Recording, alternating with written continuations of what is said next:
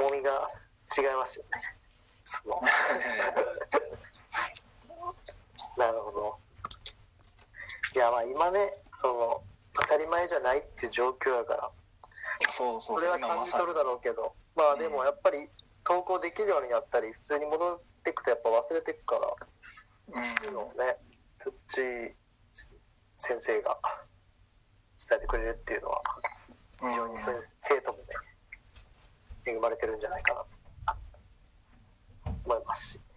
いやいやいや、まあちょっとなんかその ライン でのいじめとかもね、うん、陰湿だったりするとかってすごい見たんですよ。この間のその後輩が宮崎で今学校の先生してたりしてる子から直接聞いたりしてて、うん、結構なんかじゅうごさいでそのいっかい人生リセットしたいっていう子も結構いるらしく、人間関係リセットしたいっていうか、あそのそういういじめにあったり、まあ自分はあってないけどそういうのを見たりして、あだからそのそのまんまその地域の、ね、みんなが行く高校に行くんじゃなくて、うん、その県外とかの高校に行って人間関係リセットしたいみたいなのを結構考えてる子が地方にも宮崎県のその結構な田舎の中学校でもいるらしいから、あそうなんだ、そうだからその辺はなんかそのこれからねどういう風な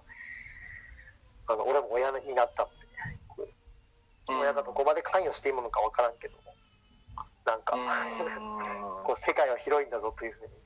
伝えたいなと思ったよね、その話を聞いた時に。でもまさにそういう外国もそうだし日本だけでもこう青ヶ島みたいなそういう全然こう環境も価値観も違うようなとこがあるっていうのは一つね、こう俺も伝えられるとこかなと思うから。そうですね、うん、そうだね、いろんなね世界がありますよ、うんうん、ぜひちょっとうちの娘が迷ってた時はちい先生に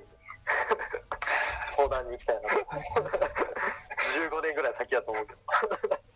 写真見せてね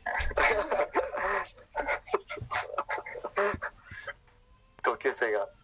ゼロなんだぞみたいなね。あ、そうそうそう、はい、ありがとうございました。いやこちらこそありがとうございました。いや楽しかったです。ちょっと先週ちょっと喋ったのからさらにお互い整理されて喋れたんで、ああうんはい、あの大丈夫かな、余すどこなく聞けたかな。ああいやちょっと一回やっぱマジ青ヶ島はねどう続いてるんか分からんけど、なんかおじさんになりきる前に行きたいなと思うなんか走り回れる年のうちに行きたいなっていうか素敵ですよね、うん、ちょっと子供が、まあ、もうちょっと大きくなったら一回考えたら。そうだねそうだね、まだ小さいからね、うん、はい、じゃあ一旦録音を切りたいと思います。はい、はい、ありがとうございます。はい、ありがとうございます。はい。